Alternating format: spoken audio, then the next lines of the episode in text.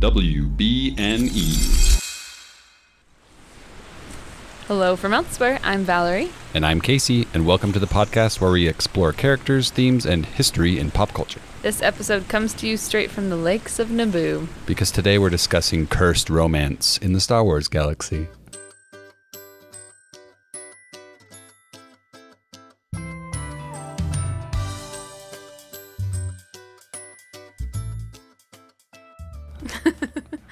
It's all cursed. Happy Valentine's Day. It's Happy all cursed. Valentine's Day. The Force has cursed the romance, or something. There's, I mean, that's our thesis. Is there's no non-tragic romance in Star Wars? Yet none of them have a happy ending. Yeah, maybe they might be happy for a while. Right. But they do not have a happy ending. There might be some deep Star Wars lore that has some sort of happy romance, sure, but in terms of the films. Well, part of the problem is that they can't. And the TV shows, it's all cursed. They can't leave it alone. Mm-hmm. Like, if you left Han and Leia's story alone, then you get to assume that there was a happy ever after. True. We'll get into that, but first we should go into our all-important question. Yes. Today's all-important question comes from Sprinkle Wizard Smap. Smappy says, if you had to spend the rest of your life in a relationship with someone from Star Wars, who would it be and why? I like this question because to me it sounds tragic. Like, because obviously you and I are in a relationship, but it sounds like something's happened to one of us in this scenario. And now we're paired with a Star Wars character? Yes. Yes. Mm-hmm. So who would you pick? Well, I feel like there's two ways to look at this question. Because, you know, relationship can mean any kind of relationship. So if we're talking a romantic relationship, I would hang out with Jedi Kanan for the rest of forever. Absolutely. But if it was like just hang out with any one person in all of Star Wars for forever, I feel like Hera and I could be best pals till the end of time. Yeah. And I'd be cool with that. Yeah. I don't need a guy if I can have Hera. What's your answer? That's fitting because I pick Hera. So there you go. Because Hera's the coolest. Maybe even either way, you know, like either type of relationship. I think I might still pick just hanging out with Hera and the Ghost, flying around the galaxy. It sounds awesome. Right. Or maybe Cassian. Also either way. Those are my two answers, Hera or Cassian. Good choices. Yeah. Either way, there's a lot of flying involved. I think that's the key. You need someone who's got a good ship. That's one of your requirements. Ewing or Ghost, both good options. I feel like the Ghost's far more livable. Yeah, that's true. If you're going to have to stay on a ship forever. Mm-hmm. I mean, compared to like an X-wing, Ewing's better. True. A little more spacious. Yeah. A few compartments for some space snacks. Do they have like space like granola bars or something? There's gotta be something. If you're out piloting for hours. There's those little like frozen fish sticks that Yoda starts eating. Those fish sticks looking things on Dagobah. Right. That Yoda steals from Luke. I don't know why he's upset. They don't look very good, but hey, if it's the only food you've got. Yeah. His rations. Maybe it's a delicacy among the rebellion. Could be. Yeah. Frozen fish sticks. They're the highlight of cafeteria week. Are they calamari? That's dark. Wah, wah. So yes, today, because it's Valentine's Day in 2 days, we decided to talk about cursed romance in Star Wars for all you people out there that feel sad on Valentine's Day. This one's for you. Also, it's just more fun to talk about. Nobody wants to talk about the lovey-dovey stories. That's obnoxious. Yeah. But really, like we said, opening up, like it's just all tragedy. That's all it is. Take a minute and rack your brain. Think of all the couples in the Star Wars galaxy. And can you think of any that have a happy ending? Like you said, they might have a happy life up to a point. Right. But there's some sort of tragedy. Someone dies young. Something happens. None of them really grow that old together, like old together. The closest we get is Han and Leia, probably. Yes. Although I think Luke's aunt and uncle get pretty close. Yeah, they get close. They're pretty cute till they're burned on the doorstep. Yep, right up to that point. Well, we don't see much of their relationships, so we don't know how happy of a marriage it actually was. Yeah, Baru seems cool. I don't know about Owen. That's the question. Good question. Well, we decided we wanted to go in release order. Yeah. So what we did, we should say, because you and I... chronological order. Well, chronological in terms of being released. But not in the galaxy, because you're starting with Han and Leia That's true. You and I always do this weird thing, and it's happened again here, where we go independently to make our notes, and then we come back to compare notes briefly before a recording, and it's like, oh, by the way, we happen to do notes on completely separate things so that it all works out. Because Right. It's like, you and I both made like a list of all the couples that we could think of independently, and I went with Anakin and Padme just because... Not because they're the most interesting, but because they're the most tragic. I think that's why I started there. And then I had to go into Rey and Ben Solo because it's Rey and Ben Solo. And then I found like, oh man, I've got essays here, pages and pages of notes. Right. And so you came to me and said, I've got a lot on these two. And I was like, that's perfect because I went for Han and Leia because I feel like theirs is the classic original Star Wars love story. And then I went for my favorite couple, Kanan and Hera. But before you did that, I didn't know you'd already started taking notes, and I was going to suggest, hey, do you want to do these two couples, Han and Leia and Kanan and Hera? You'd already done it. So that's great. So then we're going to cover those four in depth, and then we're going to talk about the rest just briefly, any of the other couples that we can think of. But keep any in mind, too, that you can think of, because we're racking our brains to think of any that don't end tragically. So take it away, Val. Give us Han and Leia. Han and Leia. Are you doing like a overview of their relationship on yours? I will, but that doesn't mean you have to. Okay. Just because that helped me get to the point of tragedy, if that makes sense. You didn't want to just jump straight in with tragedy? I didn't want to end with the end, no. No, I definitely have some leading up points. So Han and Leia, the classic rogue and royalty here, they definitely have a rough start where they don't like each other. They find each other very obnoxious, but then they come together by the end of the original trilogy, and we as an audience assume a happy ending because that's all we know at that point. Because Return of the Jedi ends with some yub-nub freedom from the Ewoks and a dance and a song. And they did actually get married shortly after the Battle of Endor, so... Canonically, they got married. Yes. Yeah. But talking about the original trilogy and Han and Leia, it's interesting, there are some arguments for their relationship both ways, I feel like. Whether it's like a good relationship or a bad relationship.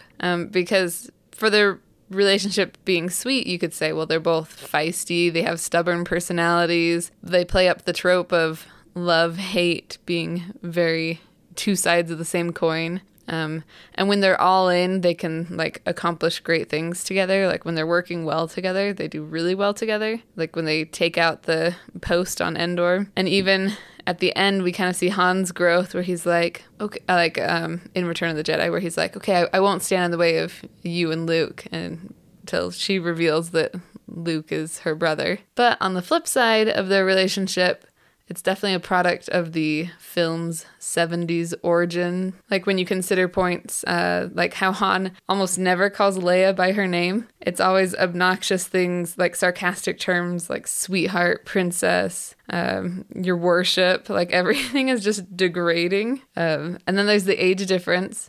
So Leia's supposed to be 19 and Han is 29. That feels like almost predatory there, like it's questionable. Not to mention, I didn't realize that Harrison Ford was 33 and she was only 19 when playing the part. Yeah. It's like, that's not uncommon in Hollywood, but not my favorite thing. And then if you were to count the number of times that Han like holds or touches Leia against her will, even when she specifically verbalizes, let me go, or don't touch me, or whatever it is, and he's just like, take it easy, and it makes me want to punch him every time. Yeah, for all that people love and hold up Empire Strikes Back as the best, I think it's the worst for Leia. Yeah, I've always felt that way. I think Leia is amazing in A New Hope, like in terms of being written as a character. I think she gets more in A New Hope. Return of the Jedi is a little, I think, up and down, but I think Empire Strikes Back doesn't do her justice. Right, that's supposed to be the story where she really falls for Han, but it's played up in such a way that it's like uncomfortable. Yeah. Like you're like, why is she falling for Han? Yeah, it's one of those common, like you said, it's pretty common for the 70s, 80s, but through a 2020 lens, it's right. Yeah. That's always going to be the problem is we're judging it. Yeah. Our modern perspective. But, yeah, not to say that's invalid either. Just exactly. I mean, we can critique these things and love it at the same time. Right. I mean, especially important since the original trilogy are the ones that we probably watch the most with our kids. Yeah. And so I definitely want to be, observant about that to them and be like, Han should let her go when she says no, right? Yeah. I think we've said those exact words to the kids before. Yeah. So Han's not listening to her. What about consent, children? So I think it's fine as long as you're using it as a teaching experience, if you're watching it with little ones. For sure. And most people are watching it on their own, and, you're adults. So Han and Leia have probably the most popular Star Wars quote of all time. Yeah. You think so? You know exactly what I'm talking about? Maybe next to, may the Force be with you, or no, I am your father. That's true. Those are pretty top. I'd say this one's third, maybe. Third? Yeah. Okay. When Leia says, I love you, and Han says, I know, which apparently was a line that Harrison Ford came up with because he didn't want to say I love you too. He was like, no, Han's the kind of brash person who'd just be like, I know. He's right, though. I think he had his finger on the pulse of the character. I think he definitely did. It worked well. Apparently, George Lucas did not like it. Yeah.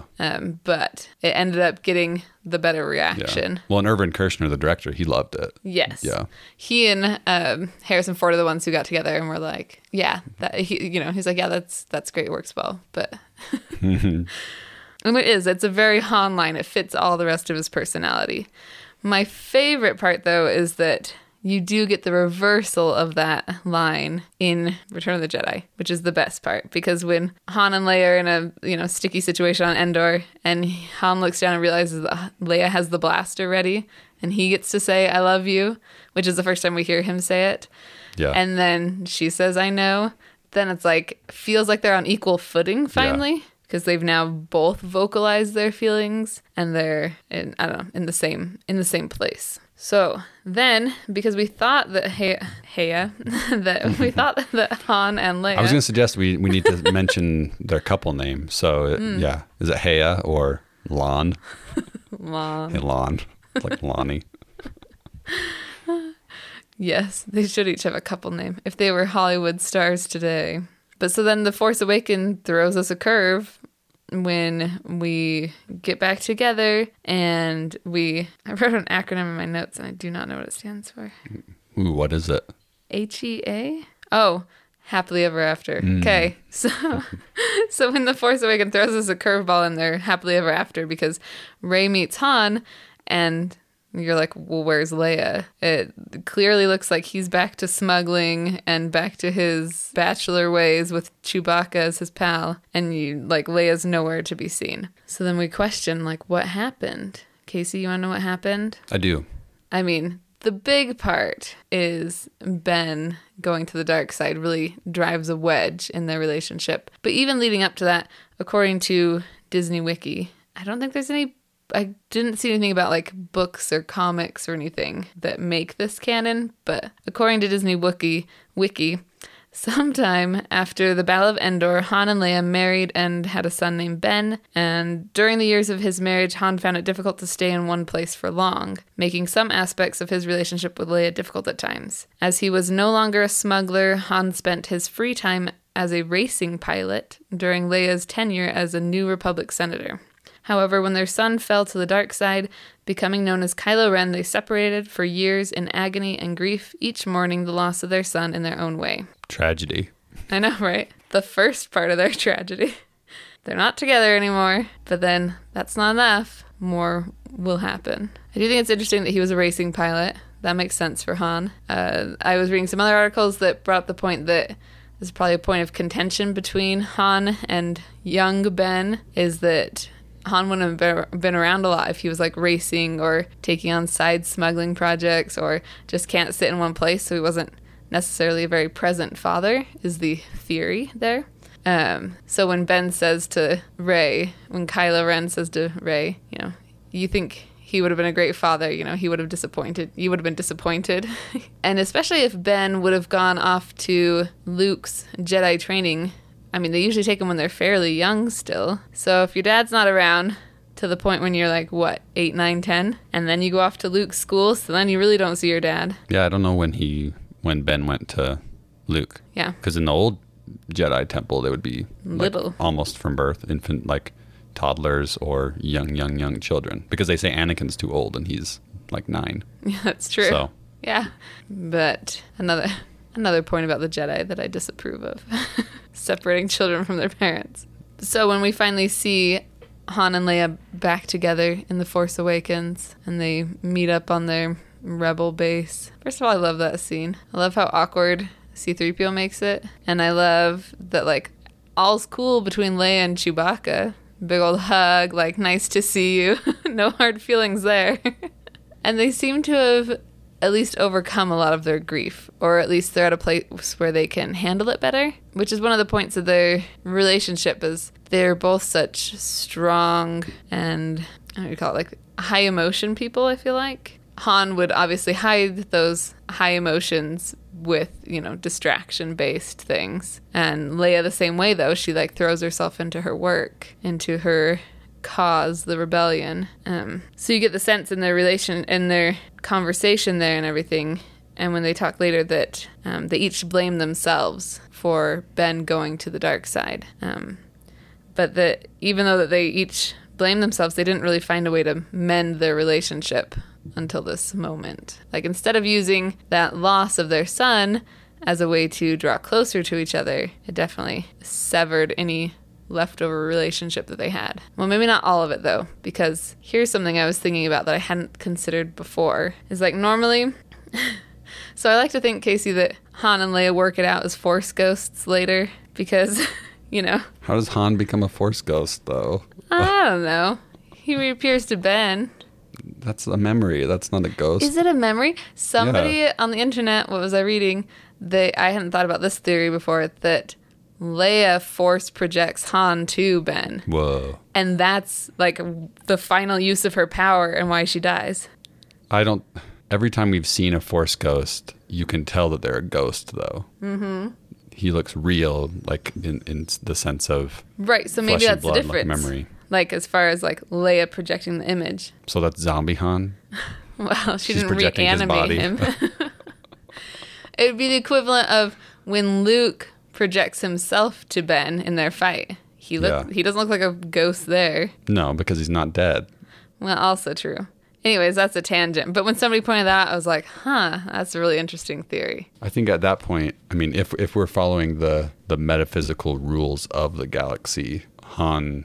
being dead, I mean, for a few years, his spirit or soul or whatever has become, you know, has merged with the Force. But if Leia can draw on the Force... to make his spirit back into itself, how could you do that if it's already become one with this big, nebulous idea of the Force? I don't know the ways of the Force, Casey. We don't know what's possible out there or not. You need a teacher. Exactly. Not me. I don't know how it works. Because I was just thinking, like... I know the Jedi talk about becoming one with the Force, but I don't know what happens to everyone else, you know, people that don't use the Force. What's their afterlife story? Yeah. And even the Jedis who weren't trained on how to become Force ghosts, like, what happens to them? Right. But then we get to hear tons of voices at the end. Yes, so they still have some kind of... Individuality in the afterlife. Anyways, back to my original point. I think the filmmakers just messed everything up at the end. Who knows? They didn't follow the rules. I don't know. My original point was, I think they work it out together in the afterlife, in the Force version of the afterlife. I mean, you do get the sense that if Han hadn't died, they would have worked it out. Like, because they have a nice moment before he leaves. Potential there. They're kind of cuddling there on the tarmac under the Falcon. Nice and hug. It's cute. And you get the sense that things can be mended there. But tragedy strikes. They're still... See, and this is why I think they could potentially have mended it or work it out as ghosts later, is because if Leia had been so supremely mad at him and had no feelings for him anymore, she would have, like, cut herself off from him entirely. But we can tell she doesn't do that because she keeps the connection to him. She can sense when he dies. If you're going to keep a connection, like a strong Force connection with somebody across the galaxy, to know when they're in trouble or when they've died... Like, you have to still love them in some way. It's my theory. These Force connections are romantic. I like it. Exactly.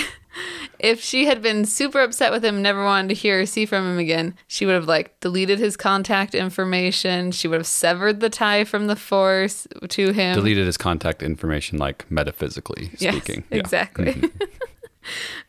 To relate it to our terms, you know? Yes, yeah. Yes, because if you're like, all right, I'm done with this person, 100%, you just, like, delete their information, block the number, never going to hear or see from them again. Right. But she chooses to keep that connection to him because she clearly still cared. Or she's just that strong in the Force. If she's strong enough to keep the connection, she's strong enough to cut it off if she wants. Yeah. I mean, Luke cuts himself off from the Force entirely. But again, does that go both ways? If Leia had died, could Han have sensed it?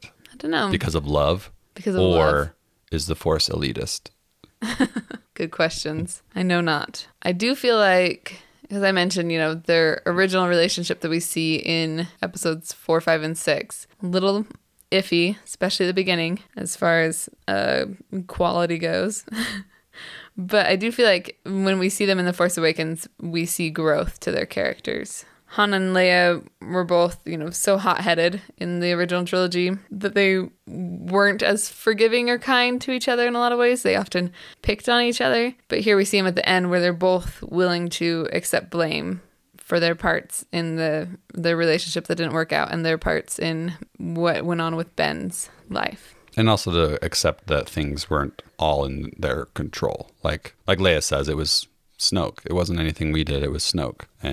And also maybe accept that Ben has some personal choice here as well. Exactly. So that's what I have on Han, Leia. A little bit of Ben thrown in there because he's a big part of their relationship. For sure. And we'll get some more Ben in a little bit. One I want to mention really quick, too, with Han and Leia, they kind of have like a double tragedy, like the tragedy of them splitting up between Return of the Jedi and Force Awakens. And then, of course, it ends with tragedy where one of them dies still too young when Han is stabbed. So tragedy. Han and Leia. No happy ending there. 0.1 for tragedy. 0.0 for 0 points for Star Wars couples. For longevity. Yeah. Love. Longevity love. So up next, we have Anakin and Padme, or as the fans call it, Amidala. Amidala? Amidala. Amidala. I don't know how to stress the A, but that's the ship name. I didn't know it had an official ship name. It does, yes. I want to talk about Anakin and Padme because, like I said, it's probably the most tragic because it has the biggest galactic consequences. It affects everything. Pretty much everything we see in Star Wars is impacted by Anakin and Padme and the tragic end that it comes to. So, will it hurt things to say that they are my least favorite couple? No, that's okay. Star Wars? No, it's okay. I mean, I don't think it's supposed to be, well, I don't know. Some people find the episode 2 stuff romantic. I don't think anyone finds the episode 3 stuff like it's supposed to be. It's supposed to be tragic, right? It's not. Yes. There's no reach here. That's where everything is going awry. Yeah. But I think even more after watching Clone Wars, you like them less. Less. Yeah. Oh, interesting. Even. Yeah. We'll get to that because I have some Clone Wars stuff. I'll save my thoughts then. And you've seen it more recently, so we'll get there. But first. So they meet in episode 1. Little Anakin's 9. She's 14. So there's a little bit of an age gap, which seems kind of weird there, but not as big as Han and Leia's. True. And Anakin's first thought is, "Are you an angel?" So right off the bat, little Anakin thinks, "Well, I was going to say, I'm just treating this as true. Like you can critique this all you want, but I'm just this is a true story." Yeah. But if you're talking pickup lines, he's 9. He's also been stuck in the workshop with a Toydarian. He probably doesn't hear any good pickup lines. In fact, Watto probably uses that line. Probably. That's probably where he first heard it. I could see Are him you using, an angel? I could hear him using it on other Toydarians. I mean, they've got the wings already, so there's like a connection there. Blowing my mind. Yeah. So Anakin thinks she's kind of cute or at least something special about her, right? She just thinks he's a little strange at first and isn't really sure what to think and is even kind of confused when Qui-Gon's putting so much on this little kid. But eventually they start to form a bond and he makes her that little necklace, the Japor snippet, which I always thought was kind of cute because it kind of carries through later in episode 3. And then we get episode 2 where things do get creepy. I'm not a fan of creepy teenage Anakin that is sort of ogling her and she says, "Please don't look at me that way," and he's just like, whatever. Nope. Not a huge fan of creepy teenage Anakin, but I guess, I mean, I don't know. But there are some positives here, like we get Across the Stars, which is one of the best themes, best bits of music in all of Star Wars. So John Williams is the only highlight of their relationship for me. I think I like the idea of their relationship. This, you know, her being a princess and then a senator, and him being a Jedi, and this forbidden love thing. I think I like the idea of that a lot. I just think that it wasn't executed super well. Here's the thing, though, is, I mean, they can't execute it really well, or else it wouldn't have gone so poorly at the end, if that makes sense. Right. Like, if Anakin wasn't always a little obsessive about Padme, then it wouldn't have been such a big deal to him when things go poorly. That's a fair point. So I can see why their relationship goes the way it does. It just... Yeah, yeah. He's a bit of a creeper to me. I think it feels... From Padme's side, it's hard to see where she's coming from in episode 2. That's my question. Because we get a lot of Anakin's side, and we don't get a lot of her, like, where did she change her mind? She's far more mature than he is. Yeah. She's just in a better place. She even says, you'll always be that little boy I knew on Tatooine, which is like a arrow to the heart, not a Cupid arrow. I think we've determined the Force must just, like, shove Cupid out of the way. There are no Cupid arrows. No. In... Star Wars universe. Josh, one of our other Sprinkle Wizards, asked if we had any canonical ideas for why the romances in Star Wars are so cursed. Yeah, there it is. I don't know. I think maybe the Force hates love, but it's also love, so it's confusing, right? Or maybe George Lucas hates love. That's not true, though. Maybe it just believes that love has no longevity. Maybe. It exists, but the ebbs and flows of the Force. Yeah. You're supposed to just give it up to the Force, like... Well, and I'm a believer. Can't so control it. Sky Talkers, the podcast Sky Talkers, Charlotte and Caitlin, they say this all the time, that Star Wars is tragedy, and I agree. Star Wars is tragedy, and this episode is more proof of that. Oh yeah, back to that idea of that their relationship couldn't always be perfect, because that was sort of, like you were saying, the writing's on the wall. It has to go in a tragic direction, right? Yeah, episode 2 is important. It's an important part of the story for recognizing the folly of the Jedi as well. Like suppressing love and attachment, and suppressing... From the time they stripped them from their parents. Yeah. And that love and attachment. Pretty much any passionate expressions of emotion they suppress, and that includes anything akin to romance. From our modern lens, we believe that all feelings are valid. Yeah. The Jedi should have been training with that affirmation. They definitely should have. I wish we got a little bit more of that in the sequel trilogy, as much as I do love the sequel trilogy. That's where Rebels comes in, Casey. We'll get there. So after episode 2, we have the Clone Wars, which we've hinted at. Before there's the two-dimensional animated Clone Wars shorts, where we get some of their secret romance. They're like hiding in alleyways to kiss, and C-3PO comes along and he like strip teases. It's weird. And I love it so much. I don't know that one. I love those 2D Clone Wars. If you can find those, they are highly, highly recommended. I love them. But they're super cheesy, and we get some of the cheesy romance. But then after that, we get the Clone Wars. And yeah, we get hints that Anakin is power hungry and kind of controlling, which you wanted to bring up. That's my biggest thing, is after watching him in Clone Wars with Padme, every time she wants to like go off on a mission on her own, or has something important to do for the Senate, or he's like, I don't feel comfortable with you going. It's a direct quote, I'm pretty sure. But it is hinting at his dark side. Yeah, he's super controlling. Like, it becomes a very manipulative relationship where he's, like, trying to hinder her from doing the things that she wants to do, and it drives me nuts. Yeah, as it should. I mean, like your feelings are valid. That's what I mean by that. Yes, because all feelings are valid. Yes. As the Jedi are going to teach in the future. That's what Rey will teach. Exactly. At one point in the Clone Wars, too, Anakin tells Padme that he wants to go away with her for a time, just be husband and wife instead of senator and Jedi. And I found that really interesting to see how generally their titles supersede their relationship, which is a huge part of Anakin's downfall, because the Jedi dogma is sort of getting in the way of that, of their relationship, because it's forbidden. And also we see that with Han and Leia too. I was going to say, it's actually very common for a lot of the Star Wars love stories. Yeah, that these titles get in the way. I would say it's a thing for Kanan and Hera, too. We'll talk about that. Oh, yeah. But yeah, with Han and Leia, in The Force Awakens, they talk about how they went back to what they knew. Mm-hmm. And they even say the title, like, Han went back to being a smuggler. She went back to being a resistance, a republic leader, a senator, and a general. And yeah, these titles get in the way.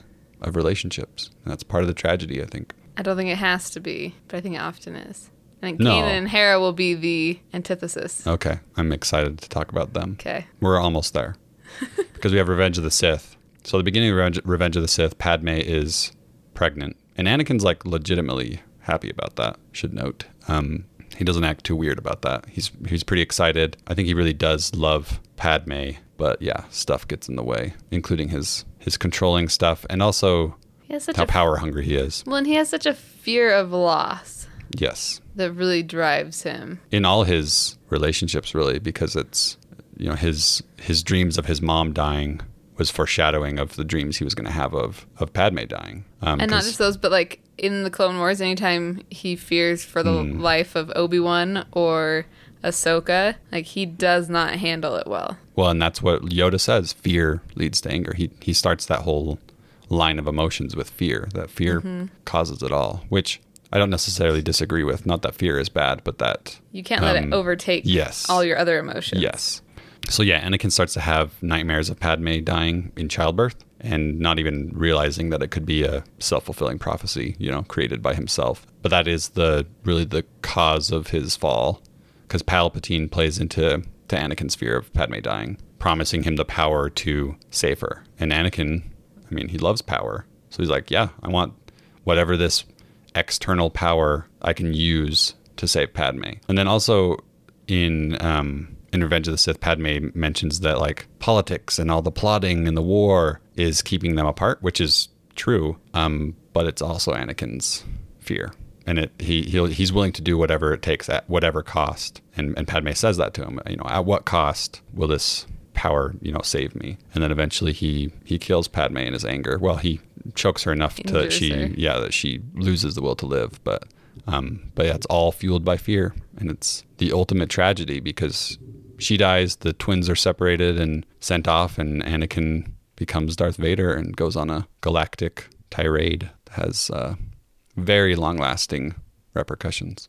Do you think, here's a question about their relationship, do you think that it could have gone differently if, because like you said, Anakin is like, oh, the Emperor has offered me this power, and, you know, A, he wants power, and B, he wants power to be able to save Padme. I don't know which one is top priority there, power or power to save Padme. But if he had thought about it and been like, you know what, there is another option. I could let go of my power, I could let go of the Jedi path, and I could just hang out with Padme. Like, he could have. Ahsoka walks away. Yeah, but he doesn't know that the dream's a self-fulfilling prophecy, so I don't know that he would ever do that. Because it's all fear-based. Interesting. Yeah, I don't know. But just think, if he'd have been a little bit wiser and he had prioritized his love for her, I don't know. And I mean, I think he thinks he is acting through love. So that's tricky. Yeah. And I really do think that his, like you mentioned, is it the power or the just the power itself or the desire to save Padme? I do think him wanting to save Padme is the motivation. I really do. But then once she's dead, then he's going to go into full rage because he has nothing left, right? After that point, he has very little patience for anyone and anything. Yep. He just chokes his problems. Exactly. Finally got all the power he wanted. And now he doesn't have to listen to anybody. Till Luke comes along. Because really, I mean, we talk about the tragedy of romance and the curse of romance in Star Wars, but Star Wars is still about love and how love saves, but it's usually familial love, right, more like so than friendship or friendship. Yeah, not necessarily romantic. So Star Wars isn't all doom and gloom, but there is something to say for the lack of again romantic anything love. that has any longevity. Yes. That's all I have. Are you ready to talk about Hera and Kanan? So ready. I love them. There are so many people who haven't seen Rebels, so you're going to need to skip ahead, 10 minutes probably? Yeah, 10, 15 maybe. 10, 15. If you haven't seen Rebels, go watch it all on Disney+. Just 4 seasons, and you will meet the best Star Wars couple of all times. Before you skip ahead, though, listen to this one quote. because there's a Mary Sue article by, her name is Christina Potter Swan, and she says, amidst the will they won't they angst that has become the norm in so many plots, they are quietly living out an established relationship with very little tension. They support each other, raise teenagers, get into arguments, and give ground, all without losing their individual identities. It is the most romantic thing on television, and I could not agree more. And we're going to go into specifics, so now you can skip ahead. But plenty of reasons to go watch Rebels and then come back and listen to this part. Yes, because they're the best. They are. Do you remember, Casey, when we... Because you started watching Rebels before I did. Yes. But then, like, I caught up and we finished 3 and 4 together, I think. I think I'd watched the first 3 seasons and just hadn't seen the fourth season, I believe. So then I think you watched the first 3. We went back and watched 1, 2, and 3. Yeah, I watched with you. And then we watched the fourth one. Mm-hmm. Yes. That sounds right. Remember how I kept pointing out things? I'm like, man, Hera and Kanan are totally together. Mm-hmm. And at first you're like, I don't think so. No. Okay, you're misremembering this. I thought they were together. I just thought it was more subtle the first watch through. But on the second watch through, I was like, oh, no, this isn't subtle at all. That's what it was. It was that I thought it was more of a, I ship them, but the TV show itself isn't shipping them. Interesting. Okay. But they totally were clearly together. It wasn't as subtle as I mean, it's still pretty subtle, but I thought it was pretty minuscule. No, it's definitely, I call it like a shadow relationship because it's not the main highlight or focus of the entire show. Yeah.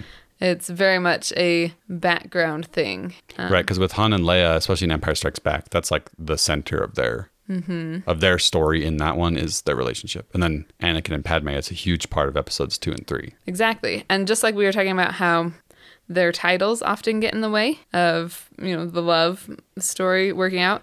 Here's another case in which it's, I don't know if I'd say that their titles get in the way of their love, but their love doesn't have to be the focus of everything that they do. Like, they're mature enough to have their love and their own individual courses and not let them conflict to the point of, you know, separating them or breaking them apart in any way. So, for example, Hera is a leader, and she believes so strongly in her rebel cause that she doesn't let anything distract her from her mission, even her relationship with Kanan. Kanan never replaces her top priority of the rebellion, which is really interesting from a female perspective, that you don't have a woman giving her identity or her top priorities up for a guy.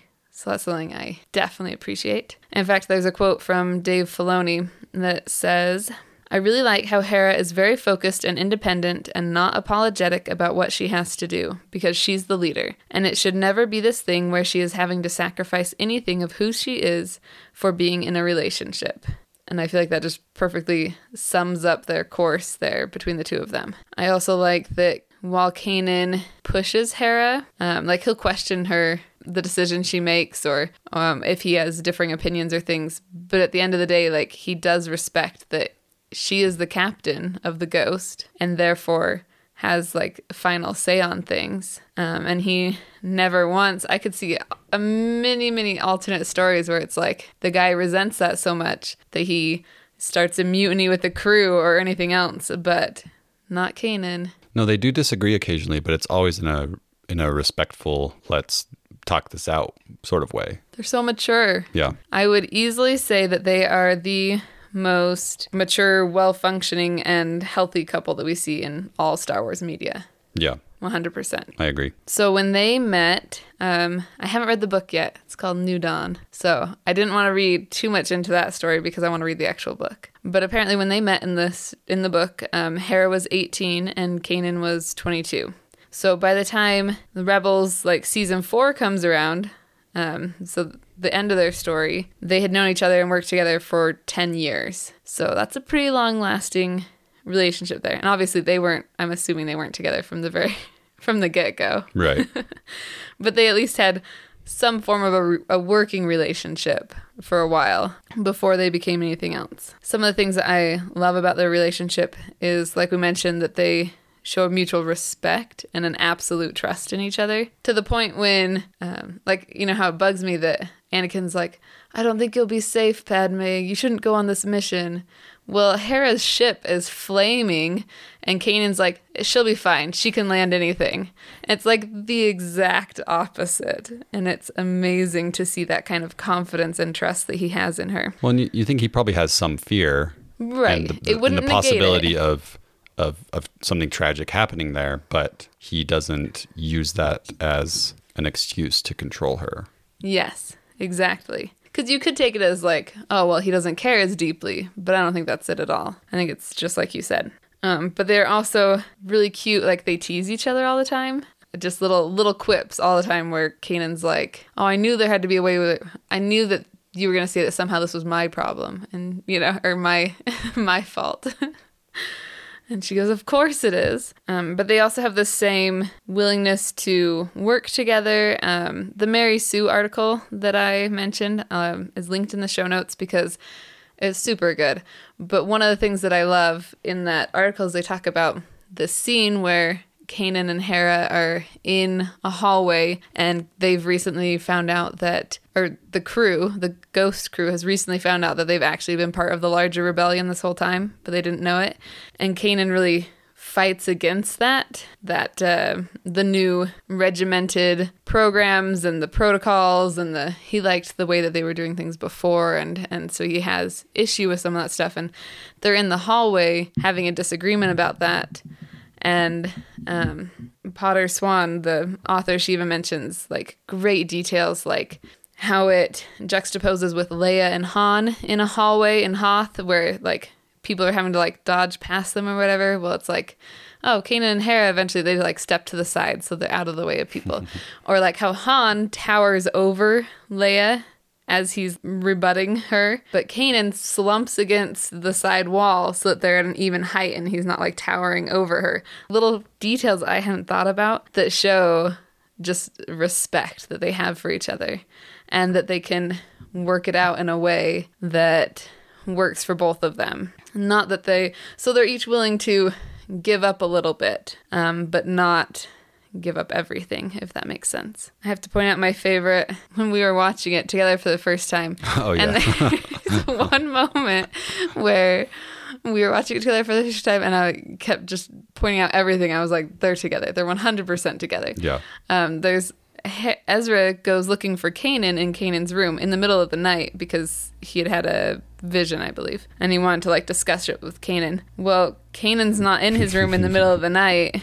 Where else is he going to be on the Ghost ship in the middle of the night when there's no emergencies going on? Like, I mean... Secret rendezvous. Maybe he's having a midnight snack, or maybe he's having a midnight snack. I don't know. Whoa. We'll just leave it at that. It's a family-friendly show, Val. But anyways, just little things... You're blushing, by the way. Of course. They're just so cute. But I think that they clearly have this romantic relationship, but... it's also pretty subtle, and I like that juxtaposition. Another moment is when Kanan meets Hera's father, and he is, like, visibly nervous. Like, Ezra calls him out on it. He's like, dude, just calm down. Like, and there would be no reason for him to be that nervous around her father unless they had a deeper relationship. That, you know, the rest of the crew isn't nervous to meet their friend's father. Not a big deal for them. Each time they go on a solo mission, they show concern for the other's, like, safe return. And they have, like, often have tender moments where they hug, or he comes back. And, you know, Hera will say things like, well, come back safe, my love. And they have a lot of sweet moments that are brief, but it doesn't negate the fact that, like, you see that their relationship is being played out this whole time in the middle of a war. So you've got to pick and choose your moments. You're only going to have so many of them. We may not hear the words I love you from them until late in the final season, but they've clearly been more involved before that point, especially when it comes to the very last episode of season 4 where we meet Jason. They were clearly involved, which is, I mean, his very existence proves that. Proves the existence of midnight snacks. Is that exactly what I'm saying? These things don't just happen unless you're Anakin, apparently. So are you ready to talk about their tragedy, Casey? Yes, because it has been a beautiful relationship, but romance is cursed. So it has been what happens? The most beautiful relationship, which makes their ending the most tragic to me. Like, I am not that sad when Padme and Anakin don't work out, because it's like, well, they felt pretty doomed from the beginning. But these two, just, it breaks my heart. Little back story. So we have to mention first that Kanan loses his eyesight because Maul blinds him on the Malachor episode. But just before he leaves, Kanan promises Hera that they would see each other again, which is an unfulfilled promise because he comes back blind. He cannot see her. If you're talking, you know, what's the literally. Word? Literally. Yeah. That's the word I'm looking for. I will literally see you again. Exactly. But they, you know, they say they will see each other again, and they share a deep hug. Some definite leaning, Casey, in that hug there, to reference while you were sleeping. Looked like he was leaning. Exactly. So one of the most, then you come to this most poignant parts of the relationship, where Kanan rescues Hera from Governor Price of Lethal's office, and he comes, like, against great odds to get in there. And he not only saves her, but he also saves her Kalikori, I think is what it's called, her family heirloom that's of great importance to her, that Thrawn had adopted because he loves art and culture of all kinds. So it gets to the point where Kanan realizes his sacrifice is needed to save everybody else, the point when he can be most useful and save the most lives that he loves. And so he sacrifices himself to do that. But there is this moment right before he dies where his vision that has been lost for, I don't know, is that 2 seasons before? A year or two, yeah. So it's been at least a year or two. His vision that has been lost for a long time, his eyes clear right before his death. And his final view is of his love, Hera. That's his final view. And I mean, it's just poetic as hell, and I love it so much. I love you. I'm getting, like, teary-eyed over here talking about Kanan and Hera, because they are 100% the best Star Wars couple, and you cannot change my mind about that. Did you want to mention the Kanan ghost? Yes, because that's cute. Yeah. There's a moment where Hera's feeling very lost after Kanan's death, and he's like, she's like not sure, and she's feeling overwhelmed and everything, and it just shows him standing there with his hand on her shoulder in like the most supportive, cute gesture. Mm-hmm. And I love it. Which later, in the next episode, when Ezra's realized that he can't bring Kanan back, he has to let him go. I think Hera's starting to realize that, too, that she has to accept it. Not necessarily not be sad, but just accept it. But her hand is just kind of casually on that shoulder. Like, she is remembering the feel of his touch there. Yeah. Force ghost touch there. Yeah. Which, does he visit her more, do you think? I don't know. Over time. Does he come back and hang out with Jason? Yeah. Does he get to know his Force ghost dad? What are the rules? Again, what are the rules of the Force ghostery? Yes. I don't know if it's... only times of great need. Well, supporting Hera and just putting a hand on her shoulder probably wouldn't qualify. So there's got to be some ability to just, I don't know, connect with the ones that you love. All right, well, I'm drawing my eyes over here. You want to move on to Reylo? Reylo. Well, what's Kanan and Hera's ship name? Kara or Hanan? Neither are great. You could go with his birth name of Caleb Doom. What's the? It's gonna be Syndoom. I'm okay with Syndulla and Doom. Yes. I like Syndoom more than... Sounds tragic. Well... Syndoom. It is. Yes, Reylo. Like Han and Leia, a controversial, problematic pairing, which I don't want to get into that, because I think as much as the Han and Leia stuff is problematic, the Reylo stuff gets heated online, like grossly, toxically heated. But I've linked 3... I've never spent much time on those chats, apparently.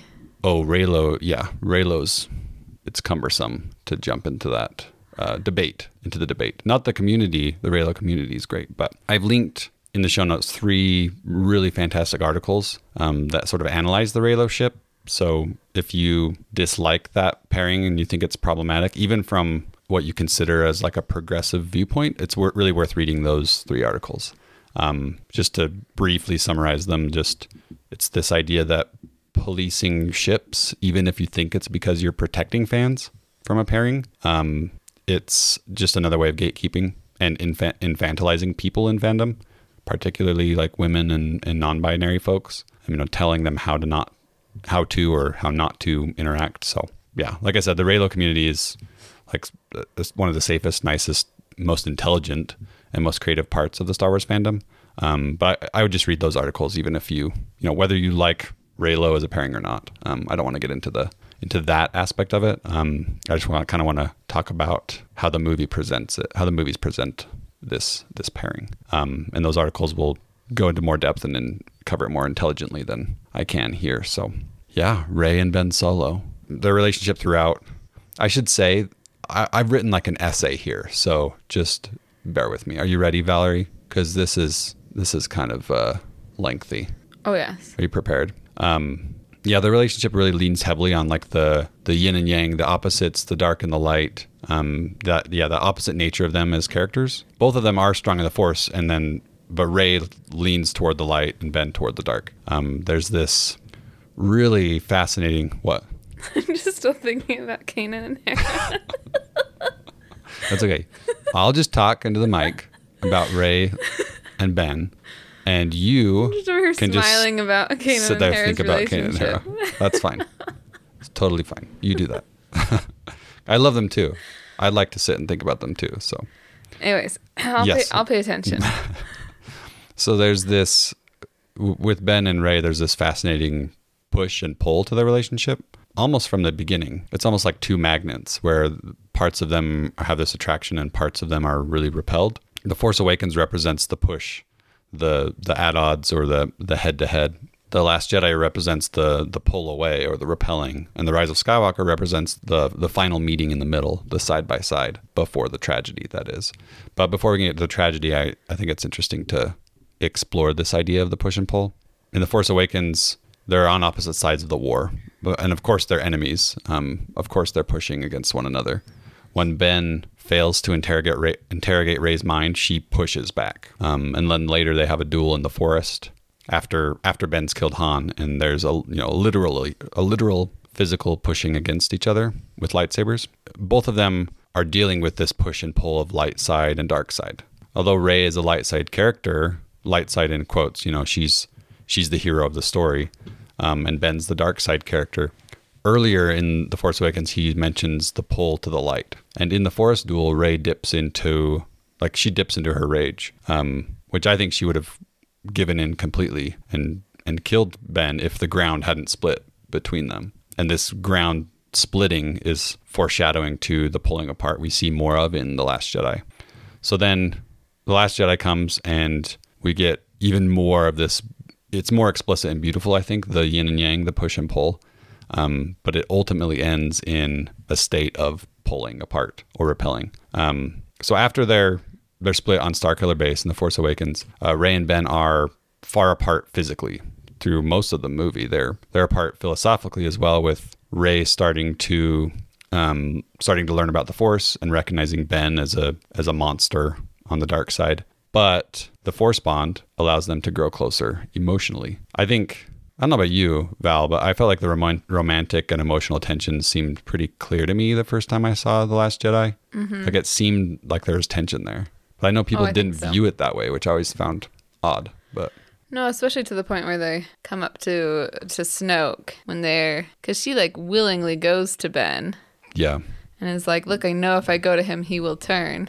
That's what she's seen. And he's like, I know if I can turn her. There's this idea that they're trying to find a meeting place. Yes. If they could just get the other person to agree with them on this one major thing. Yeah. Then everything else could fall into place and it would all work out. Yeah. But there's little keys like when we'll get to the duel in a second, but when they're fighting the guards, one of them puts their hand back on the other's leg, if you notice. Mm. I don't remember which of them it is. I should remember that. But yeah, I think that tension is pretty clear, even like on a romantic or emotional level, especially like culminating as their hands touch in the Force in the hut. Yes. That scene seems it's very romantic. Oh, it totally evokes ideas of like, because like Luke comes in and like freaks out. Yeah. And it's totally like teenage couple caught kissing, yeah, exactly. And like the dad walks in and you like spring apart. There's this definite imagery there of... They were caught in a moment. Mm-hmm. Oh, embarrassing. Yeah.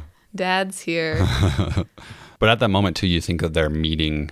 Because they're meeting emotionally, you think that they're going to be meeting on a philosophical, moral level, right? That they're meeting in the middle on a force kind of level, especially because it's not all of Ben giving into the light. Rey also is accepting more of the idea of the dark side. You know, like with the cave, she totally ignores Luke's warnings about the cave. She allows herself literally to be pulled into it through the force. Or I don't know if it's through the force, but there's some sort of force, lowercase f force, that pulls her into that cave. And then Ben is also, you start to see his compassion. He has compassion, that pull to the light that he was worried about. And not only compassion for Rey, but other things like when he doesn't decide to shoot when he could have killed his mom in the TIE fighters. Thoughts? Oh, it's kind of off topic, but that always just makes me think about like his connection with his mom versus his connection with his dad. Yeah. And you tell which relationship was strained, which one is strong, because kills dad almost no questions asked, but mom... A little question, like, but yeah.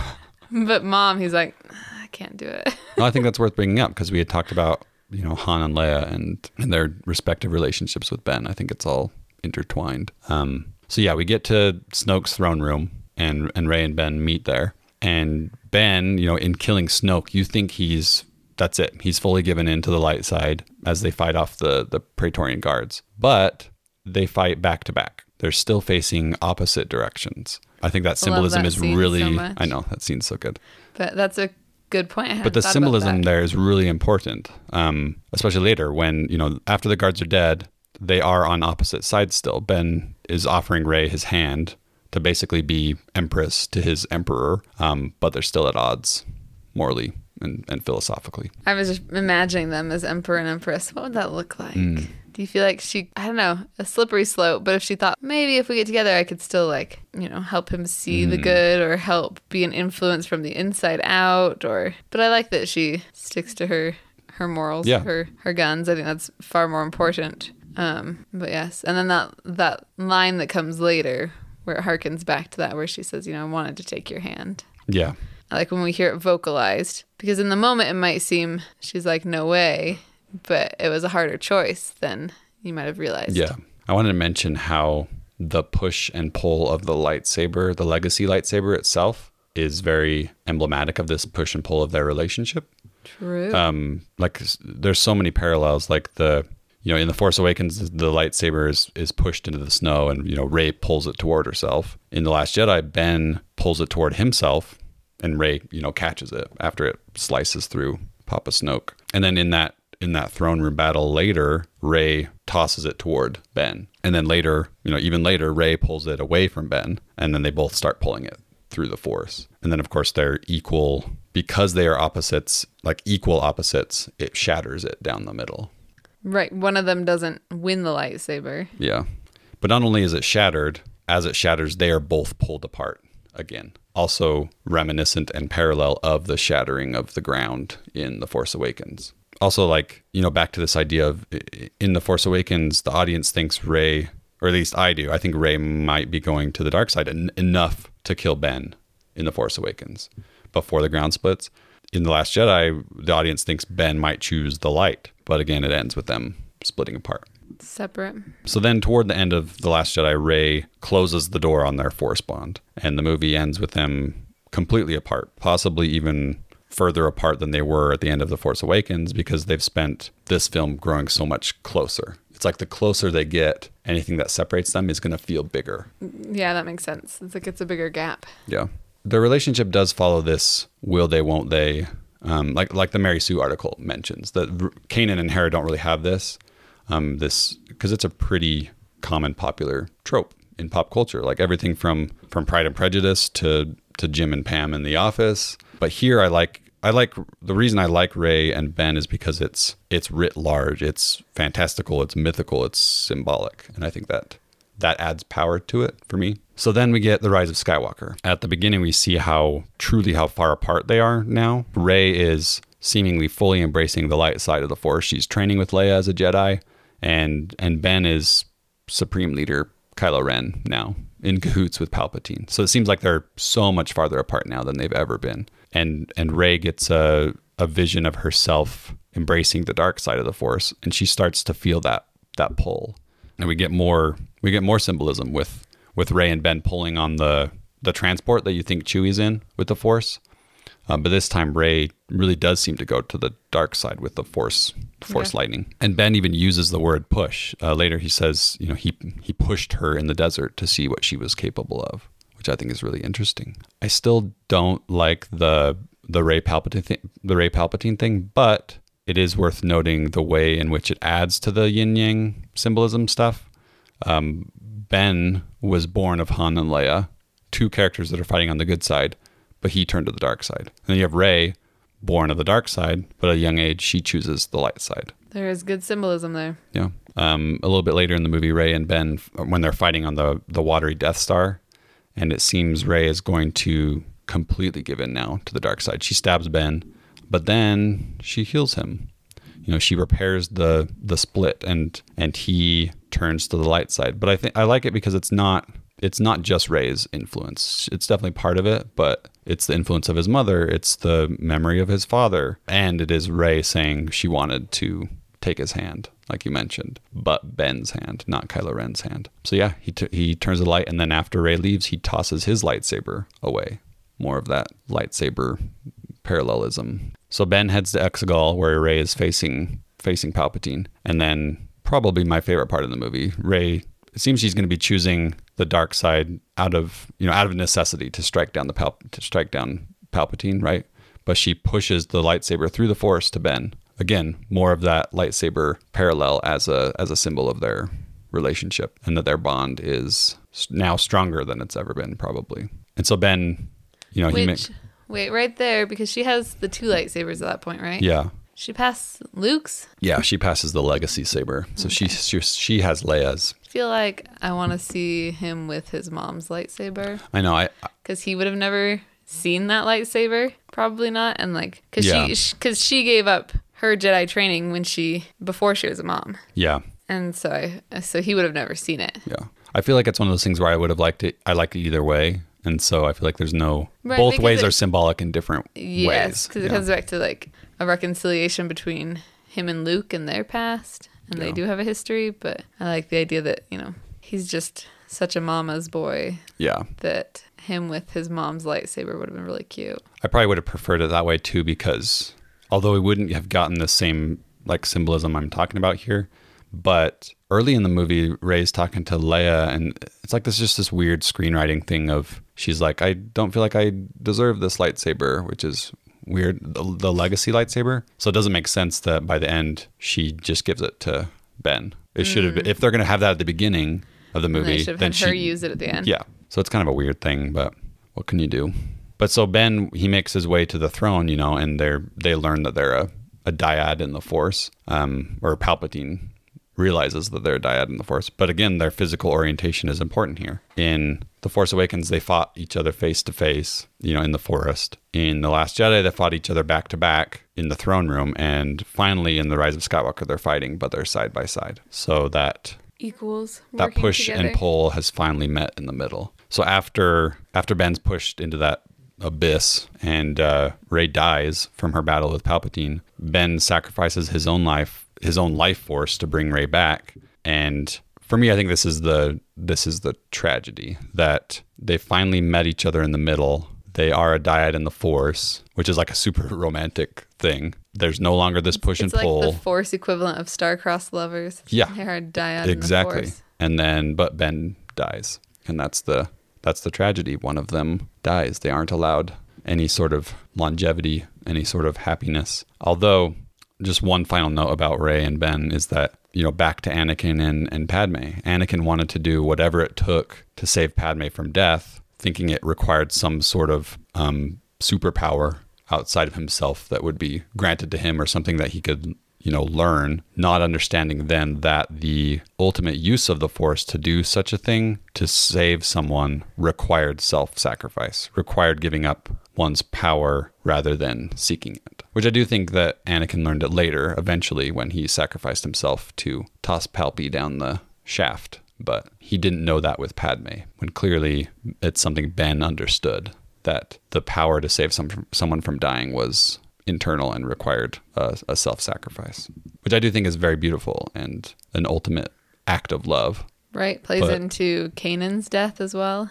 Yes. Mm-hmm. Same thing. Like, he found the moment where he was most useful to the ones that he loved. A self-sacrifice there as well. Anakin's the one who did not self-sacrifice. Exactly. I mean. Till later. Till later. But not with Padme. Delayed self-sacrifice. Not when it mattered most. I think I was thinking about how Rey and Ben's story is like tragedy throughout. Yeah.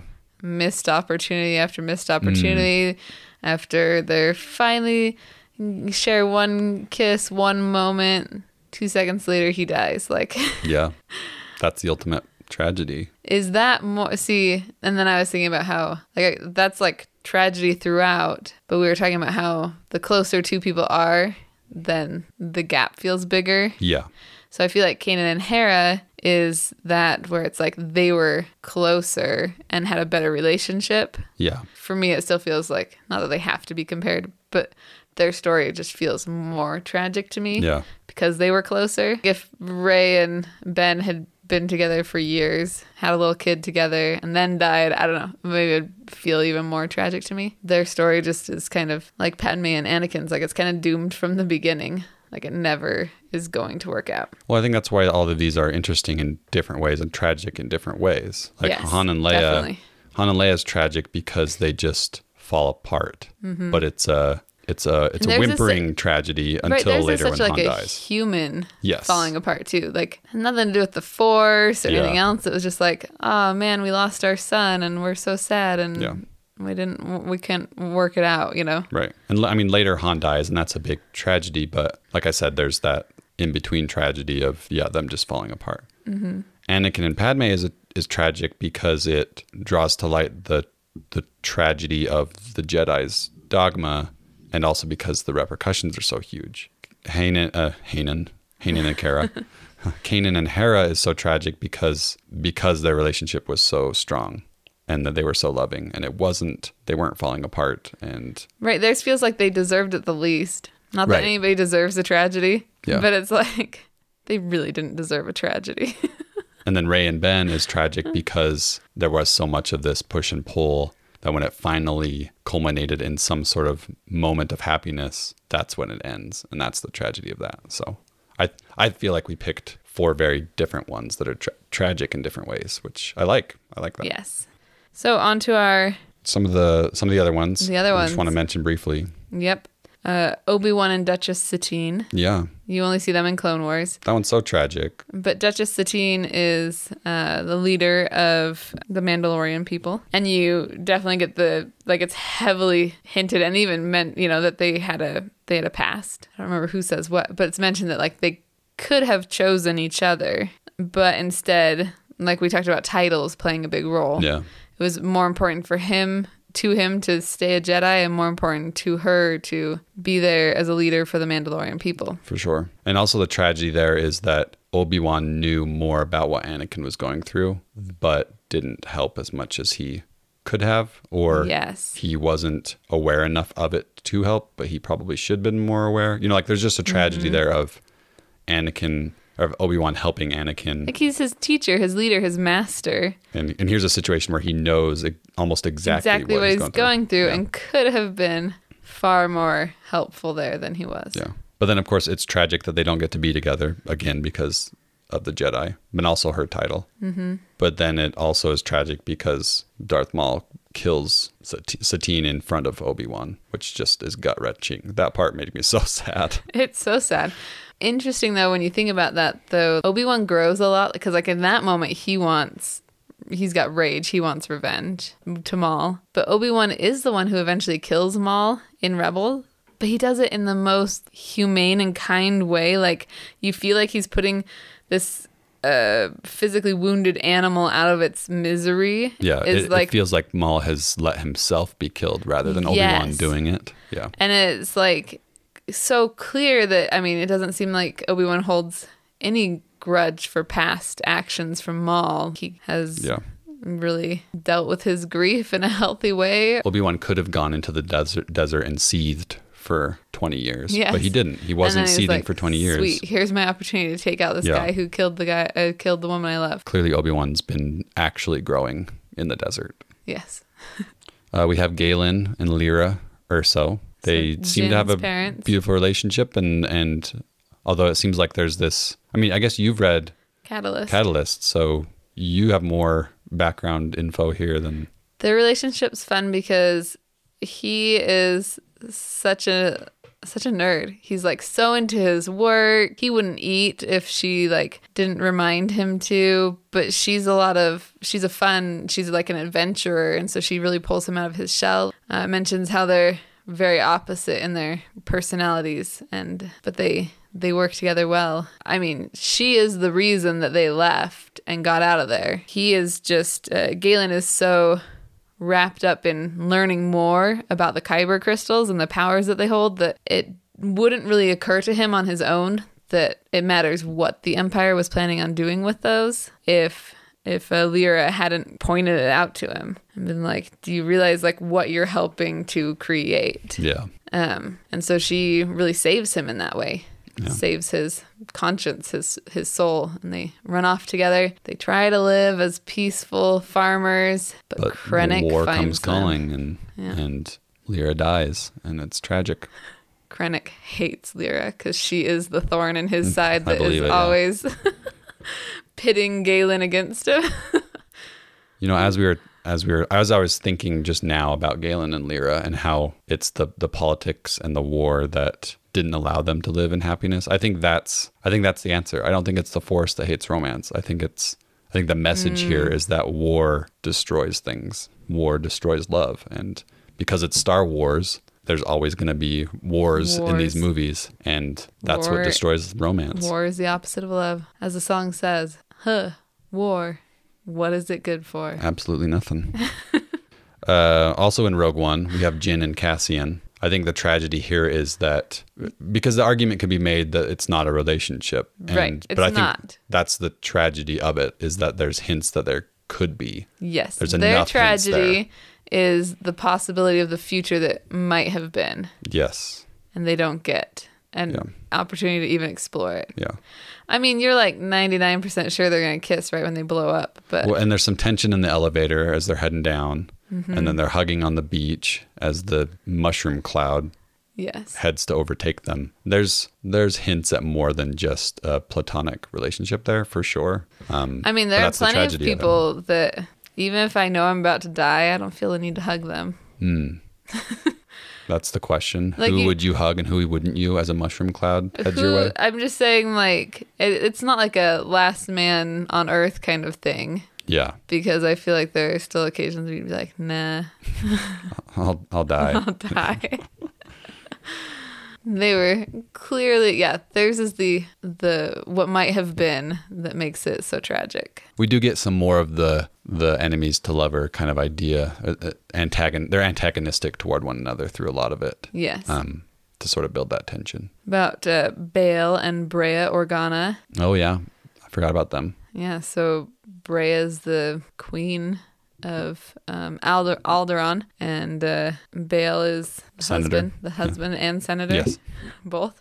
But Alderaan blows up. And they had a happy life. They even, finally got to adopt a daughter because Brea couldn't have kids because, do you know her story? I've read it, some of it, but I don't remember it. You had to do a challenge to prove that you were worthy to be queen, and in this challenge she almost dies and loses half of her organs are synthetic. Oh wow. And so that's where she could not have children. And anyway, so they finally get their daughter, cute little Leia, running around with buns in the palace, I'm sure she did. And they have 19 years with her, happy times. Seems like she seems pretty well adjusted. I think she had a happy childhood as far as we see, and everything was going pretty well for them until their whole planet gets blown up. Until the Death Star appears in the air above the planet, and mass tragedy there. And they're done. Finn and Rose. Yeah, there's hints at something there. The real tragedy is that they were like, "Oh, we're not going to put Rose in this movie." I know. Barely. She's barely there. That's the tragedy. Cut her out of the whole third film. That makes me mad. That tragedy is on the filmmakers. Yep, 100%. Not that they had to have a relationship, but just that they felt it was easier to cut her out. Yeah. than anything else. We have Han and Kira. That's what I was next on my list. I really like Han and Kira a lot. I do too. A lot. I like the idea of them being little, ghetto children together. They rise above their humble beginnings. They are devoted to each other. He's still trying to find ways to get back to her. Like when he finally sees her, he's like, I was just doing this one more job and I was coming back. And she's like, well, now you don't have to. And I'm a slave for this crime organization. But she has clearly been through a lot since then. Well, that scene at the beginning at the spaceport where they're separated, I find that part really tragic. Oh, it's heartbreaking. Yeah. I thought they did a good job with that scene. But and then... Now is her betrayal at the end more tragic than the terminal scene where they had to leave? I don't know. I want more Kira because I want to know what's going on in her head, and I feel like we don't really know why and why she decided to leave. I would like to assume that she's like, well, I'm in too deep. I'm protecting Han. That's how by leaving. That's how I read it as well. But there's also the sense that she's like, look, I can finally be my own boss and I can finally run things the way I want. So it might be a power thing too. And power to her. I don't think that it ends. I like the way it ends, and it's a prequel, so we know that they're not going to end up together anyways, but right. I like the way it ends. I just want more Kira because I really like her as a character. I do too. Also in Solo, we have Val and Tobias Beckett. Yes. Does Val not have a last name? Not that I know either. But I don't believe so. She's named after the Valacord, which they mention is the instrument that Tobias wants to learn to play. Oh, interesting. That one is also a tragedy that I feel like... was unnecessary, like on the filmmakers as well. I think the writers even said they're like, yeah, we probably didn't need to do that, but they kind of just fridge her really early on. You get the sense that they really care for each other, and that's another tragedy. They have the Bonnie and Clyde style outlaws and lovers at the same time kind of story, which was fun and interesting. And it would have been cool if Han learned to shoot first from Val. If at the end Val had been the one that had to betray Tobias or shoot Tobias. Interesting. And Han had learned it from her. That would have been cool. That'd have been definitely interesting. So yeah, there's even more obscure ones like Poe's parents. Poe and Zori. Yeah. We get some hints that they were a thing. He kind of wants to be a thing again. Separated. Yeah. I mean, he just kind of left her. They might be in the future. I got a few more issues to work out if he just left her behind with the debts. We also have the tragedy that Poe and Finn is never really explored when it could have been, Possibilities. Yeah, I'd be down for that. But I was going to mention Poe's parents even, Shara Bay and Cass Dameron. Except that she was a pilot, right? They were both in the rebellion, but one of them dies post Endor, a few years later when Poe's younger, when Poe's little. But still, they die, one of the parents dies too young. I can't remember which parent it is, but romance is cursed in Star Wars. There's your Happy Valentine's Day episode, everybody. Valentine's Day. On a happy note, Star Wars is great. It is. We love all the love in Star Wars, even when it makes us sad. Although I did forget one thing about Kanan and Hera. Can I mention it now? Yeah. Because I just can't let them go. Sure, yeah. Forgot to mention that they're the mom and dad of their ship. Like we always talk about how Hera's the space mom. Yeah. But when they talk to each other about the rest of the crew, they always call them the kids. And it's like they have a crew of teenagers, even though I'm sure Zeb is their age. But he acts like a teenager. But he acts like a teenager. And Sabine and Ezra are younger. And Chopper's a misbehaving toddler. Pet.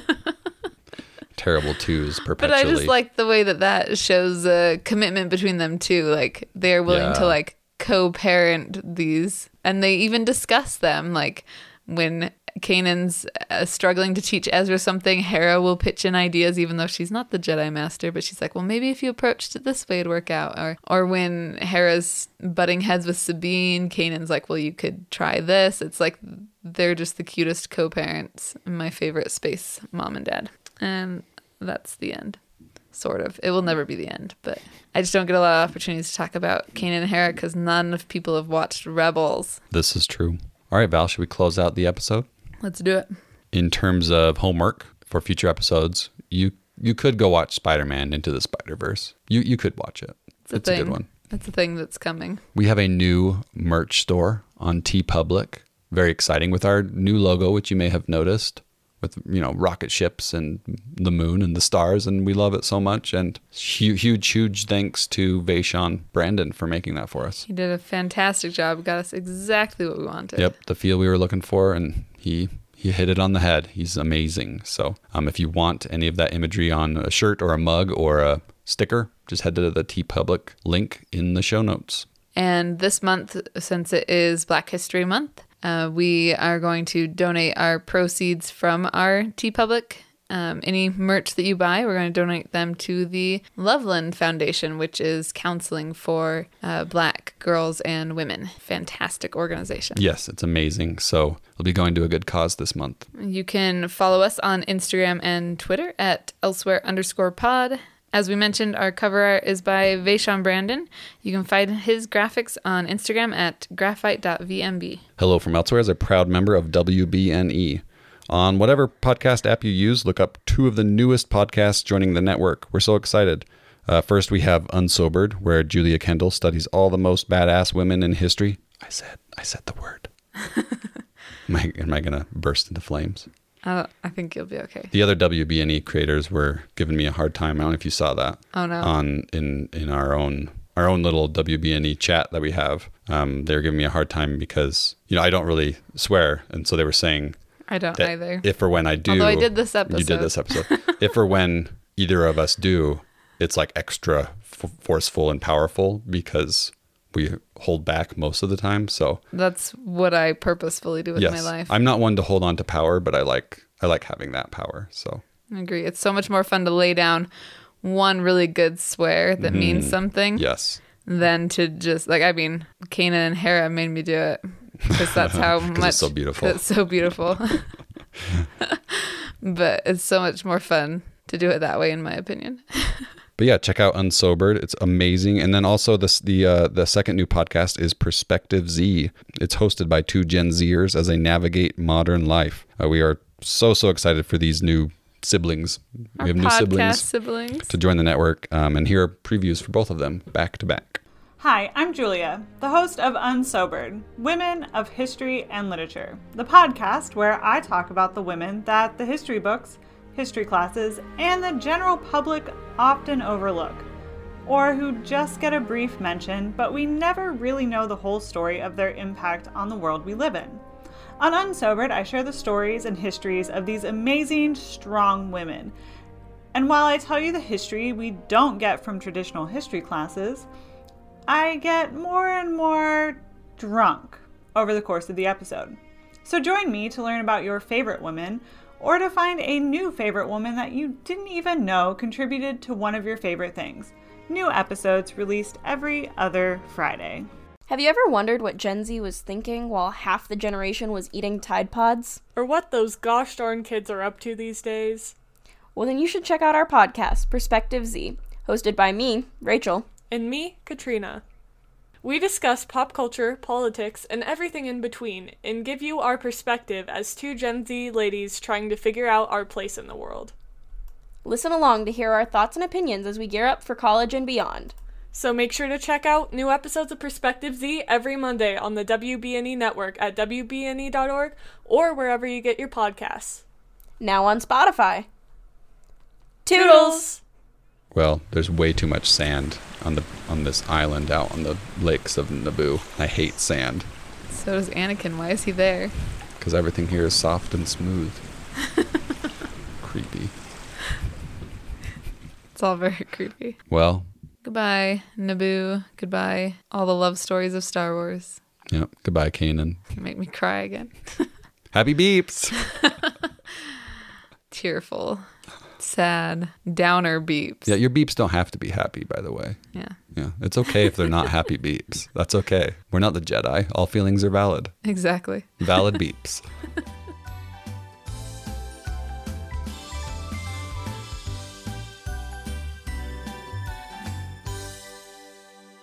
Mic check. Hello. From Elsewhere. What if I talked like this all the time? Very radio broadcast. From WVNE.